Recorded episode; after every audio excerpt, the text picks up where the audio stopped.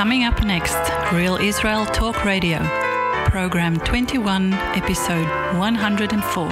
Paul was educated at the feet of Rabban Gamliel in Jerusalem, entangled in a religious system built on a foundation of idolatry and spiritual captivity.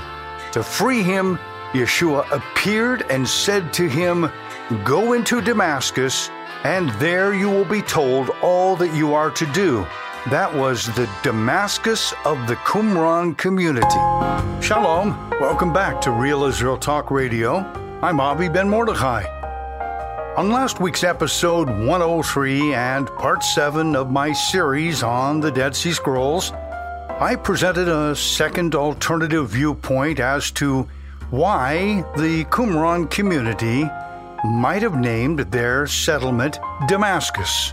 With this episode, I want to continue with some more thoughts about this rather interesting term Damascus as it was used to describe a settlement of the house of Tzadok Levitical priests and the Jewish people that supported them as their allies from all the families of the house of Israel and the house of Judah.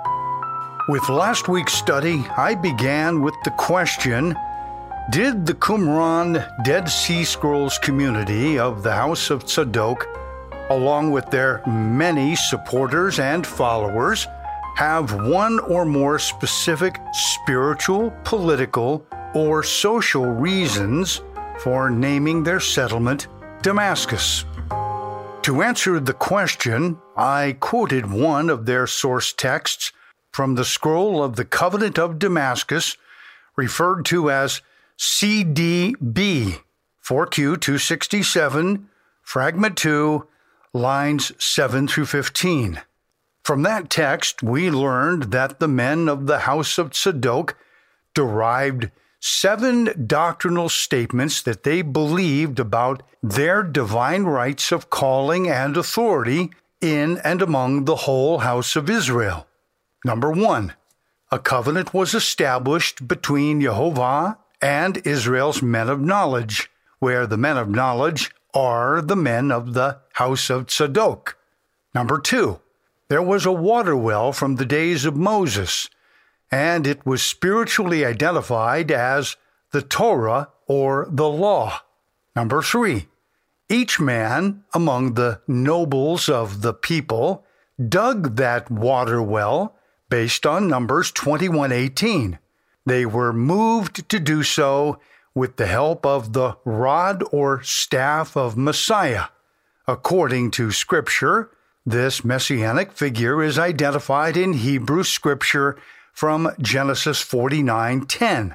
The scepter shall not depart from Yehuda or Judah, nor a lawgiver from between his feet until Shiloh comes, and to him shall be the obedience of the people.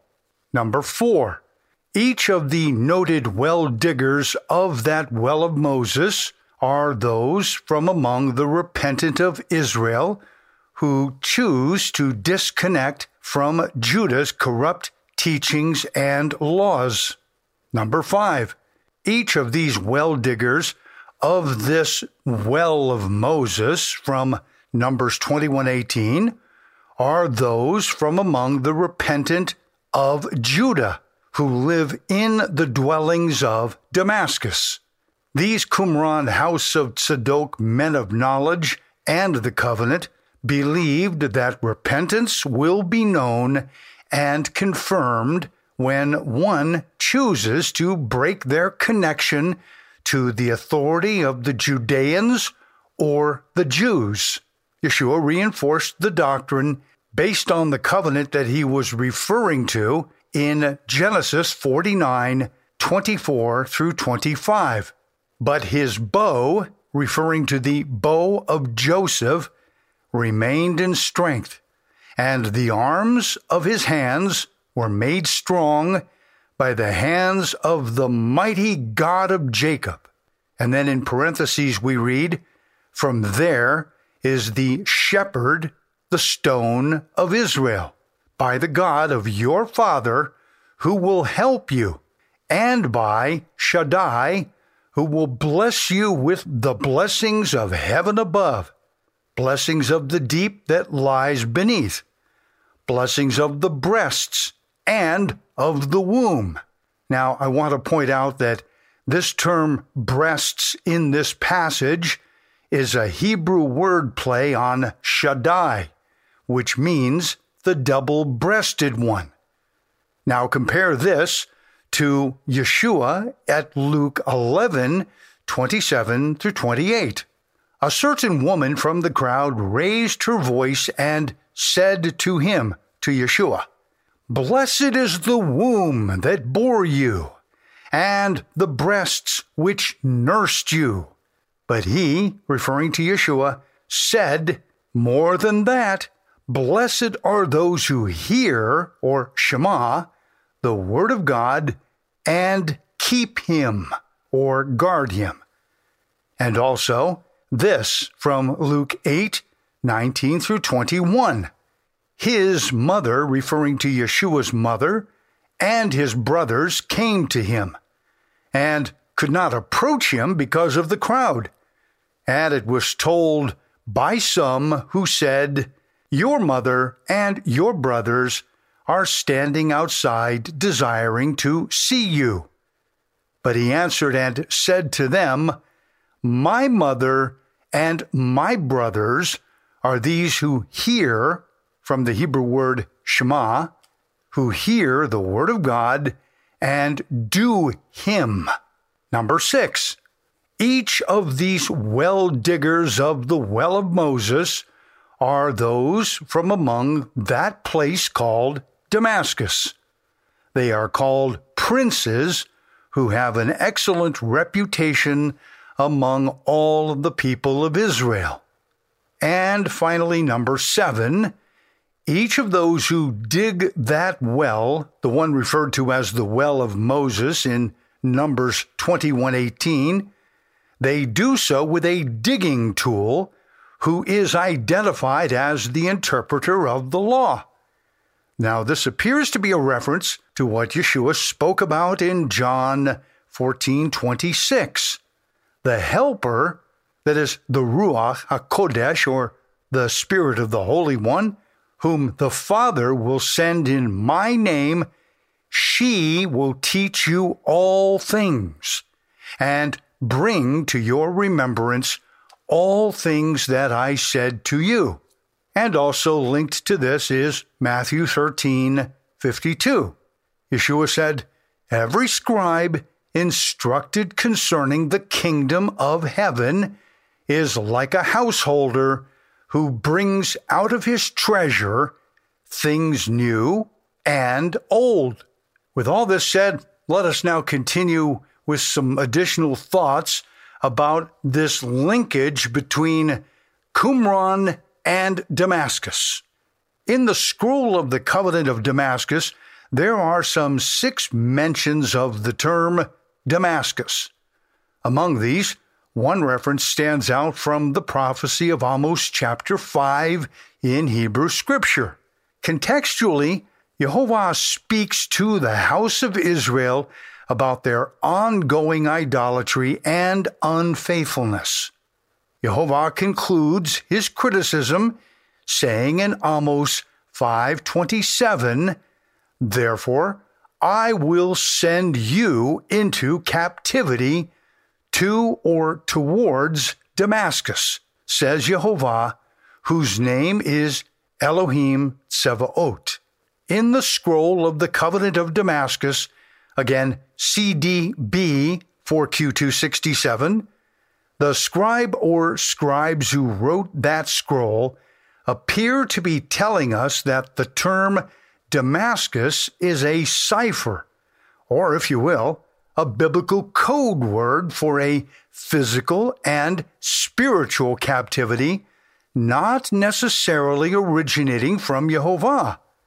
Yes, it is true that Jehovah can and will set up an individual or a people or a nation to go into an unwanted physical or spiritual captivity.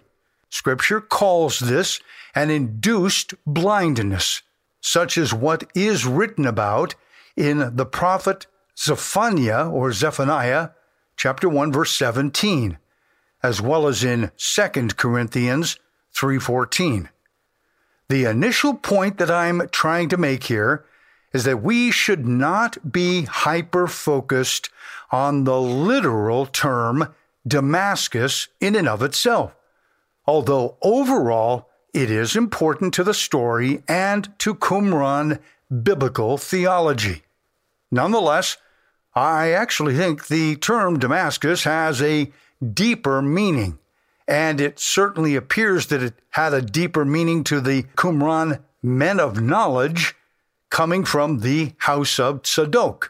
So then, this brings me to discuss this story of Shaul or Paul concerning his road to Damascus experience in Acts chapter 9 and again retold in Acts chapter 22. So let's read this together. Acts 22, we'll go through these 15 verses together. Brethren and fathers, hear my defense before you now. And when they heard that he spoke to them in the Hebrew language, they kept all the more silent. Then he said, I am indeed a Jew, born in Tarsus of Cilicia, but brought up in the city at the feet of Gamaliel, taught according to the strictness of our father's law. And that is a reference to the oral law of Judaism. And he goes on to say, And I was zealous toward God as you all are today. I persecuted this way to the death, binding and delivering into prisons both men and women, as also the high priest bears me witness, and all of the council of the elders, referring to the Sanhedrin of the Judeans. And he goes on to say, From whom I also received letters to the brethren, and went to Damascus to bring in chains even those who were there to Jerusalem to be punished. Now, it happened as I journeyed and came near Damascus at about noon. Suddenly, a great light from heaven shone around me, and I fell to the ground and heard a voice saying to me, Shaul, Shaul, why are you persecuting me? So I answered, Who are you, Master? And he said to me, I am Yeshua of Nazareth, Nazareth, whom you are persecuting. And those who were with me indeed saw the light and were afraid, but they did not hear the voice of him who spoke to me. So I said, What shall I do, Master?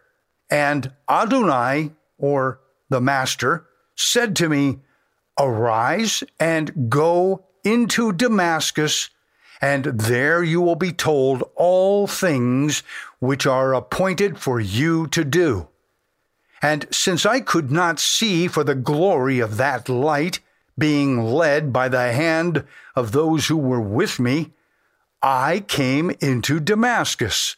Then a certain Hananiah or Ananias, a devout man, the idea here in the Greek and Hebrew is that of an obedient man, a man of the Torah Shema, according to the law, not the oral law of Judaism. This is a man obedient to or operating in the Shema for the written law, the written Torah of Moses. Paul says he had a good testimony with the Jews who dwelt there, referring to Damascus. And he came to me and he stood and he said to me, Brother Shaul, receive your sight. And at that same hour I looked up at him. Then he said, The God of our fathers has chosen you, that you should know his will and see the just one, or the righteous one, and hear the voice of his mouth. For you will be his witness to all men of what you have seen and heard. Now, here we learn that Paul, or Shaul, is transformed with a new spiritual pursuit as a Jew from the tribe of Benjamin. And you can learn this from Philippians 3 5. So Paul's testimony is thus from Acts 22, verse 3 I am indeed a Jew, born in Tarsus of Cilicia, but brought up in the city, referring to Jerusalem, at the feet of Gamaliel, taught according to the strictness of our father's law. Now, this is a reference to the oral law and the traditions of Judaism, the legal traditions, which is all explained in a summary form according to what is called the Pirkei Avot, that is, the chapters of the Fathers. In the Pirkei Avot 1 1, we learn this from Rabbinic Judaism. Moses received the Torah from Mount Sinai and conveyed it to Joshua. Joshua conveyed it to the elders. The elders conveyed it to the prophets, and the prophets conveyed it to the men of the great assembly. They said three things be diligent in judgment, develop or make many disciples, and make a fence or a protective fence for the Torah, that is the law of Moses. That's what this Jewish oral law is all about. It's about this fence or protective fence for the Torah. So when Paul said that he was taught everything according to the strictness of our Father's law, this was the beginning of his Damascus Road captivity according to Amos 5:27. Therefore, I will send you into captivity to or towards Damascus. However, before Paul's transformation, his spiritual quest for the strictness of the traditions and the laws of his fathers, again referring to the oral law or the oral protective laws of Judaism, this was nothing new because as the Pirkei Avot 1 1 tells us, be deliberate in judgment. And the Hebrew word there refers to being very careful, very slow, and very considerate in all judgments. It goes on to say to develop or make many disciples, and it also says to make this protective fence for the Torah, that is, the law of Moses. So to me, this says that Paul's world was spiritually entangled as a disciple of Gamaliel, one of the greatest and most celebrated teachers of Judaism's oral traditions. Therefore, Paul had to face the reality of his own prison like sentence or his own Damascus type captivity brewing in the prison of his own mind. This is understood when he testified, saying, quote, I persecuted this way to the death, binding and delivering into prisons both men and women, to bring in chains even those who were there to Jerusalem to be punished. Compare this again to the Pirkei Avot 1 1. Be careful, be slow, be considerate in judgment from the Hebrew word in that teaching. Paul was one of the more zealous ones among the disciples of Rabban Gamliel and the high priests of Jerusalem. So, this is exactly as Yeshua taught as a warning in Matthew 7 1 through 2. Judge not, that you be not judged. For with what judgment you judge, you will be judged. And with the measure you use, it will be measured back to you. And I can assure you, Paul had a measure of judgment given back to him for what he was doing to others. Paul's own spiritual Damascus captivity was essentially measured back to him when Yeshua took him down a different road to Damascus, an experience that was to set him free from slavery to his father's laws forever. Thus we learn from the book of Acts 7:27 and he referring to Barnabas declared to them referring to Yeshua's apostles in Jerusalem how he referring to Paul had seen the master on the road and that he had spoken to him and how he had preached boldly at Damascus in the name of Yeshua. The image of Scripture's Damascus Road type of captivity, we could call this a prison of our own mind that looks like Damascus.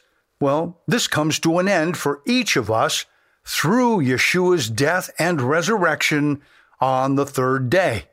So Jehovah speaks through the prophet Amos, and he says in Amos 9:11, "On that day I will raise up the tabernacle or tent of David, which has fallen down, and repair the breach, meaning the crack or the gap. I will raise up his ruins and rebuild her, as in the days of old. The Qumran house of Tzadok men of knowledge understood this to mean that there would be an end times restoration back to the ancient path, back to the old way, as the prophet Jeremiah wrote in Jeremiah or Yirmiyahu 6:16. Thus says Jehovah, stand in the ways and see, and ask for the old paths where the good way is, and walk in him then you will find rest for your souls. And Yeshua confirmed this prophecy of Yirmiyahu, saying in Matthew 11 28 through 29, Come to me, all you who labor and are heavy laden, and I will give you rest. Take my yoke upon you and learn from me, for I am gentle and lowly in heart. And here's the quote from Jeremiah and you will find rest for your souls. Well, should it be any surprise to us why Amos 9:11 was the quote that Yaakov or James used when speaking to the Yeshua believers and elders of the way who were all convened for an assembly in Jerusalem in the book of Acts chapter 15 verses 13 through 17. Let's read it. And after they had become silent, Yaakov or James answered, saying, Men and brethren, listen to me. Shimon has declared how God at the first visited the Gentiles or the Goyim to take out of them a people for his name. And with this, the words of the prophets agree just as it is written. After this, I will return and will rebuild the tabernacle of David or the tent of David, which has fallen down. I will rebuild its ruins, and I will set it up so that the rest of man or mankind may seek Jehovah. Even all the Gentiles or the Goyim who are called by my name, says Jehovah, who does all these. After centuries of military conquests by the Persians, the Babylonians, the Greeks, the Romans, the whole house of Israel became splintered through many persecutions, desolations, and captivities, physically and spiritually. I think it could be said that the tabernacle or tent of David actually did fall. And this has more than one level of meaning to it, as it also applies to the death and resurrection of Yeshua the Messiah and the establishing of Pentecost or Shavuot. Let's come back and let's talk further about the house of Tzadok, okay? I'm Avi Ben Mordechai, and you're listening to Real Israel Talk Radio. You're listening to Ancient Roads, Real Israel Talk Radio, Program 21, Episode 104. Welcome back to the podcast of Ancient Roads, Real Israel Talk Radio. Once again, here's your host, Avi Ben Mordechai. Welcome back to Real Israel Talk Radio. I'm Avi Ben Mordechai, and let's continue where we left off here before the break. Now, for a very long time, since the days of Moses and Aaron, the house of Tzadok had faithfully carried out their occupation as Jehovah had ordained for them. However, we know that about 175 years, give or take, before Yeshua, in the days of the Hashmonaim or the Maccabees, a kind of spiritual coup d'etat took place. The house of Judah produced scribes and Pharisees, and a group of Hellenized Levites produced an ambitious and aggressive group not of the Tzadokite line of judges and teachers. In the end, this produced a Hellenized or Greek house of priests and judges, all referred to as Sadducees, and they were beholden to the Herodian dynasty. Yeah, it was a political move. So essentially, we could call this another rebellion similar to that of the Korach rebellion recorded for us by Moses in Numbers 16, 8 through 11. Then Moses said to Korach, Hear now, you sons of Levi, is it a small thing to you that the God of Israel has separated you from the congregation of Israel to bring you near to himself to do the work of the tabernacle of Jehovah or the tent of Jehovah? and to stand before the congregation to serve them, and that he has brought you near to himself, you and all your brethren, the sons of Levi, with you? And then Moses goes on to say, And are you seeking the priesthood also? Meaning you want to usurp that which has been given to the sons of Aaron and through the house of Tzadok? So he says, Therefore, you and all your company are gathered together against Jehovah. And what is Aaron that you complain against him about their ambitions to usurp the entire line of the priesthood as Jehovah gave it to the sons of Aaron and consequently to the sons of Tzadok, which served during the time of King David and King Solomon. So, with that, let's go on. In the years preceding the arrival of Yeshua HaMashiach, Hellenized brethren of Yehuda and Levi embraced a new and improved religious system to apply for the whole house gathered together under the banner of the House of Judah in Jerusalem. They brought with them a system of new rules, new laws, new customs, and a new festival calendar, which I will come to shortly. Please be patient. Yes, they revamped everything as we can see glimpses of this in the Dead Sea Scrolls document known as 4Q MMT, which is 4Q Miksat Maaseh Torah, translated as simply the selected works of the law. So, in the meantime, some among the legitimate House of Tzadok were killed in that decades old coup d'etat, but many more were forced into an unwanted Damascus type of captivity. Though it was not from Jehovah, nonetheless, Jehovah used that whole messy situation and in the end turned all that Judean evil into a beautiful messianic good. The remaining house of Tzadok family of priests from the pre exilic whole house of Israel, those that did not get killed in the process, They settled at the northwest shores of the Dead Sea about a hundred years before the arrival of Messiah Yeshua.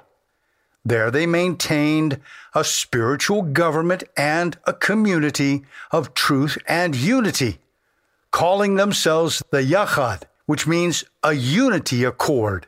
What's more, I am certain that they had a deep appreciation for Hebrew scripture and for its volumes of beautiful ciphers and biblical code, such as what can be found in Jehovah's word to Moses as it's written in Exodus or Shemot 19, 5 through 6.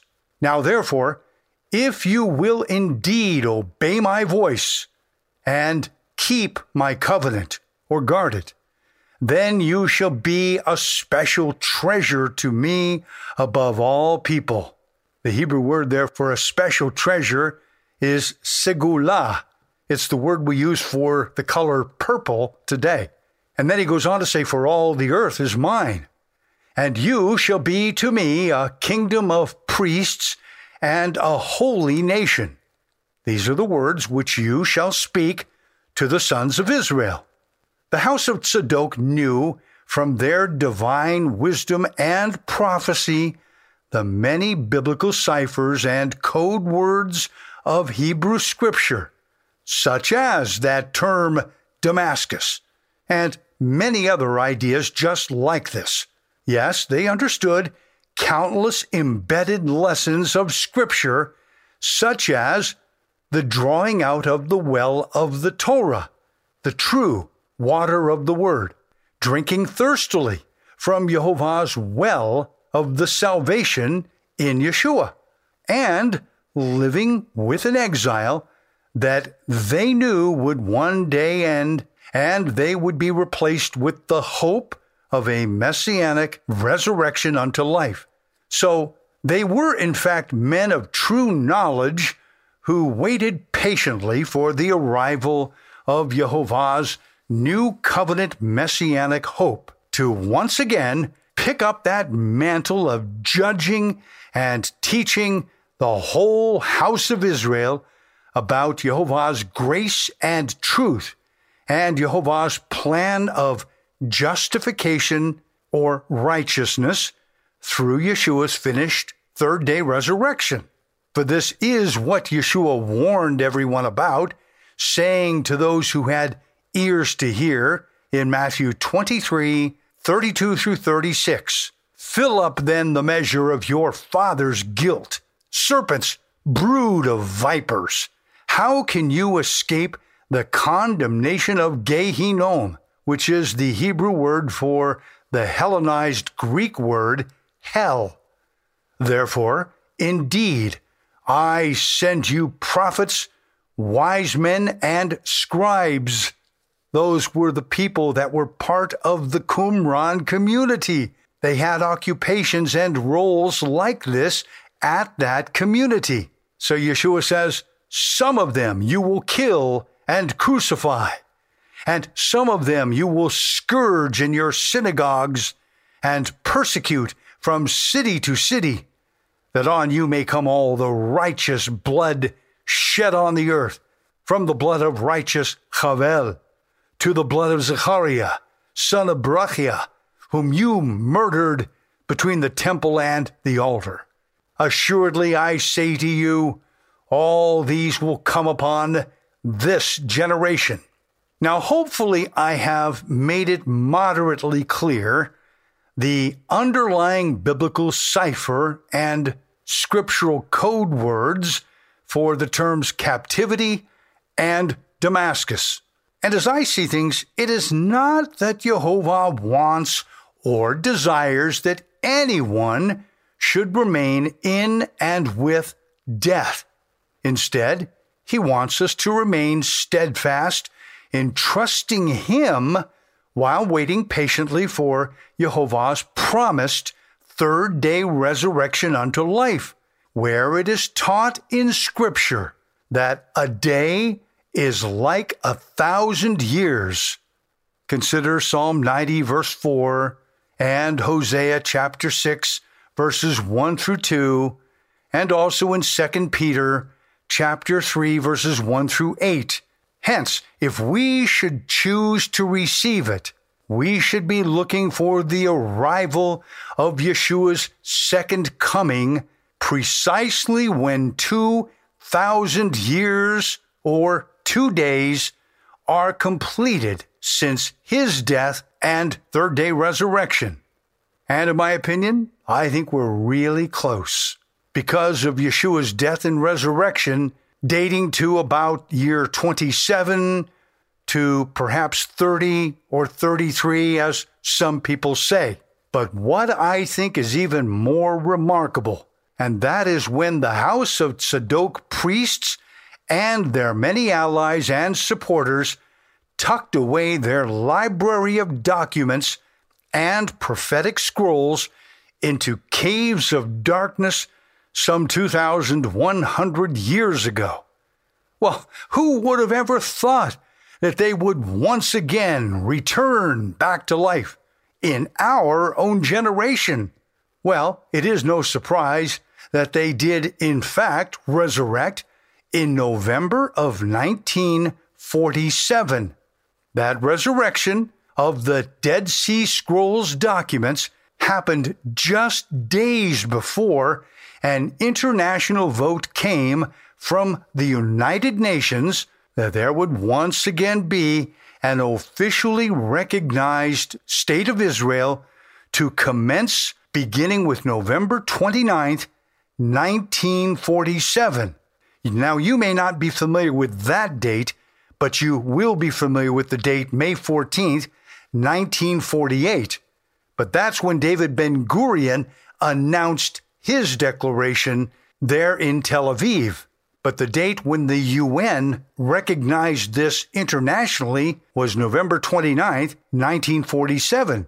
However, just prior to that announcement, it was a sunny day out in the Qumran and the Dead Sea area.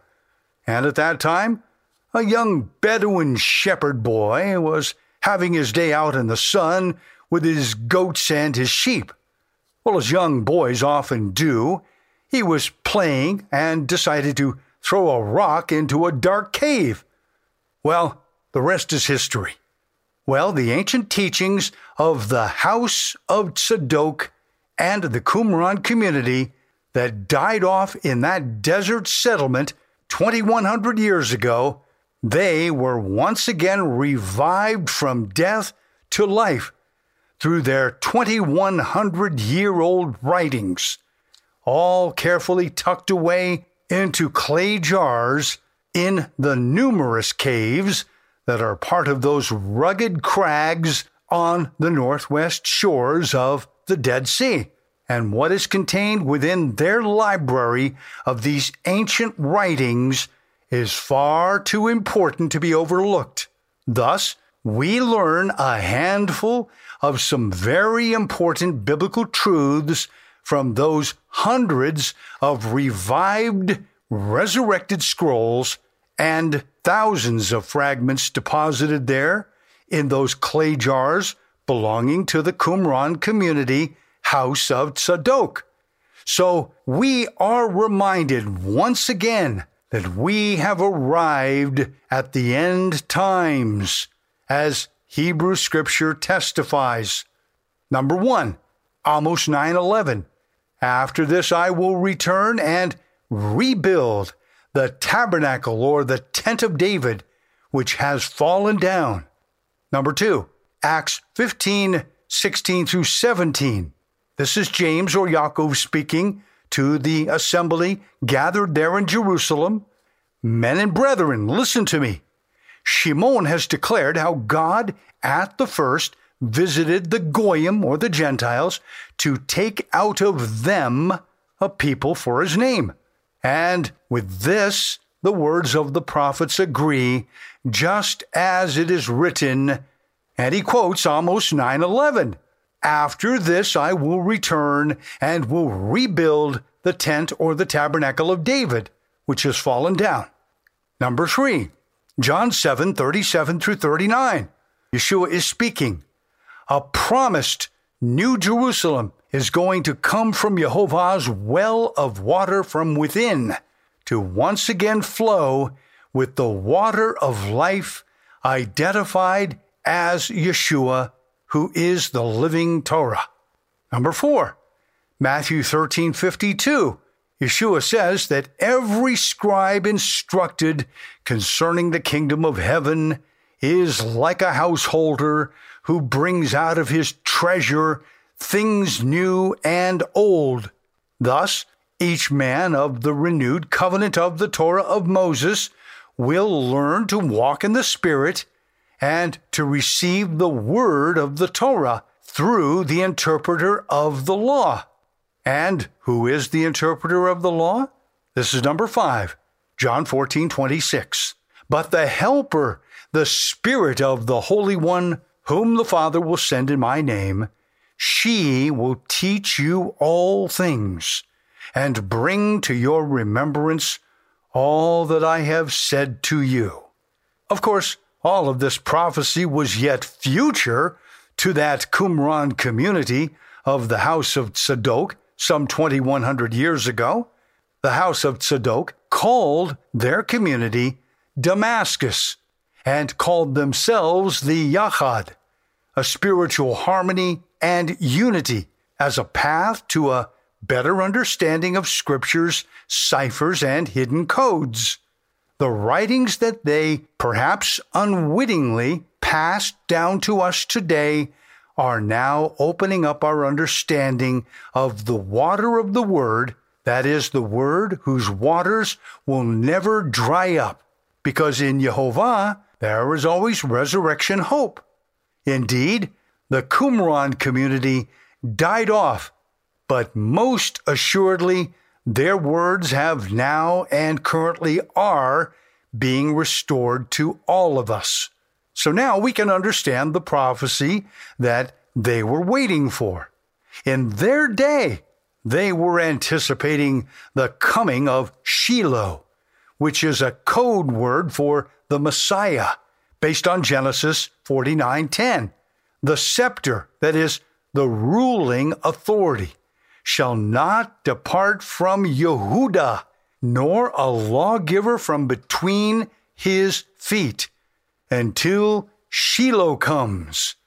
And to him, that's referring to Shiloh, that is a code or cipher for the Messiah, to him shall be the obedience or the Shema of the people. There at the site of the Qumran, they were waiting for Jehovah to come and to make straight all things not straight. Pulling from this same theology and teaching, we learn from Yeshua's cousin Yochanan or John, who quite likely had been a resident of that Qumran community of the house of Tzadok. That's according to many biblical scholars, and I would tend to agree with them. John went out to announce that Jehovah's Messiah had arrived through the person and work of Yeshua, fulfilling the word of Jehovah in Isaiah 40, verse 3. The voice of one crying, comma, in the wilderness or in the desert, prepare the way of Jehovah, make straight in the desert a highway for our God. Obviously, Yochanan or John considered Isaiah's straight words as applying to himself. But what's interesting is Yeshua confirmed this point, saying of John in John 11, 14 to 15, and if you are willing to receive, he is Elijah or Eliyahu, who is to come. He who has ears to hear, let him hear. Now, I'll have more to say about this whole thing of John in the wilderness and what he said to Yeshua when he sent the men to Yeshua saying, Are you the coming one, or should we look for another? I'll have more to say about that next time, okay?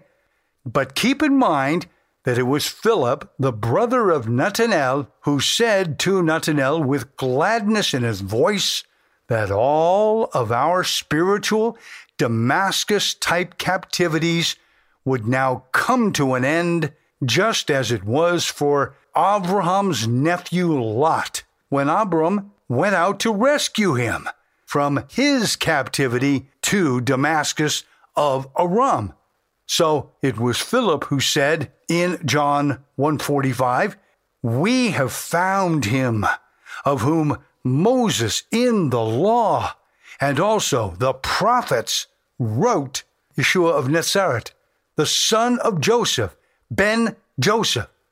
From the historical New Testament record, we know that Shaul or Paul of Tarsus was a learned man of the Pharisees who sat at the feet of one of Judaism's most celebrated teachers, Rabban Gamliel.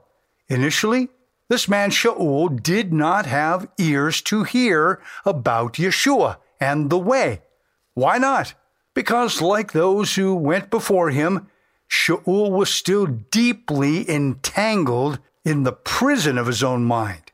In Amos 527, where Jehovah says, I will cause all of you to go into captivity or exile from this referring to the previous verse about the gods that the people were idolizing on their travels through the desert to go further onward to or towards Damascus. But even as it was for Peter and for many others like him, Shaul was also given a unique opportunity to be set free from his own Damascus road captivity or the prison of his own mind, if you want to put it that way. But it could only happen when Jehovah put Shaul back onto that road. In other words, when Jehovah made him aware that he was in fact in captivity so that he could see what he could not see. Still, while floundering around in his own Damascus type captivity of death, Yeshua reached out and called out to Shaul and said to him in Acts 22 7 through 9, Shaul, Shaul, why are you persecuting me? So I answered, Who are you, Master? And he said to me, I am Yeshua of Nazareth, whom you are persecuting. And in Acts 22:10, Paul testifies so I said, What shall I do, master? And the master, Adonai, said to me, Arise, that is, get up, and go into Damascus, that is, the land of Damascus at Qumran, and there you will be told all things which are appointed for you to do. Because of Shaul's spiritual transformation from death to life, the scales of his blindness fell from his eyes, and he saw what he needed to see to effect his glorious healing and transformation. Thus, we can and should appreciate Shaul's words in 2 Corinthians 10 3 through 6. For though we walk in the flesh, we do not war according to the flesh, for the weapons of our warfare are not carnal but mighty in God for pulling down strongholds, casting down arguments, and every high thing that exalts itself against the knowledge of Elohim, bringing every thought into captivity to the obedience of Messiah. And that happens, of course, when we get transformed from the new and so called improved system of Judaism and we return back to the ways of the house of Tzadok in the Qumran community. So, in summary, the biblical term Damascus has some very deep underlying lessons that go well beyond a city in the land of Aram or Syria. But for now, we're going to stop, and next time we'll come back to make some strong literary connections between a number of statements that were made by Yeshua and Paul to the teachings of the Qumran House of Tzadok community. Oh, please do navigate over to our website at www.cominghome.co.il. Yah willing, I'll see you next week. I'm Avi Ben Mordechai, and this is Real Israel Talk Radio.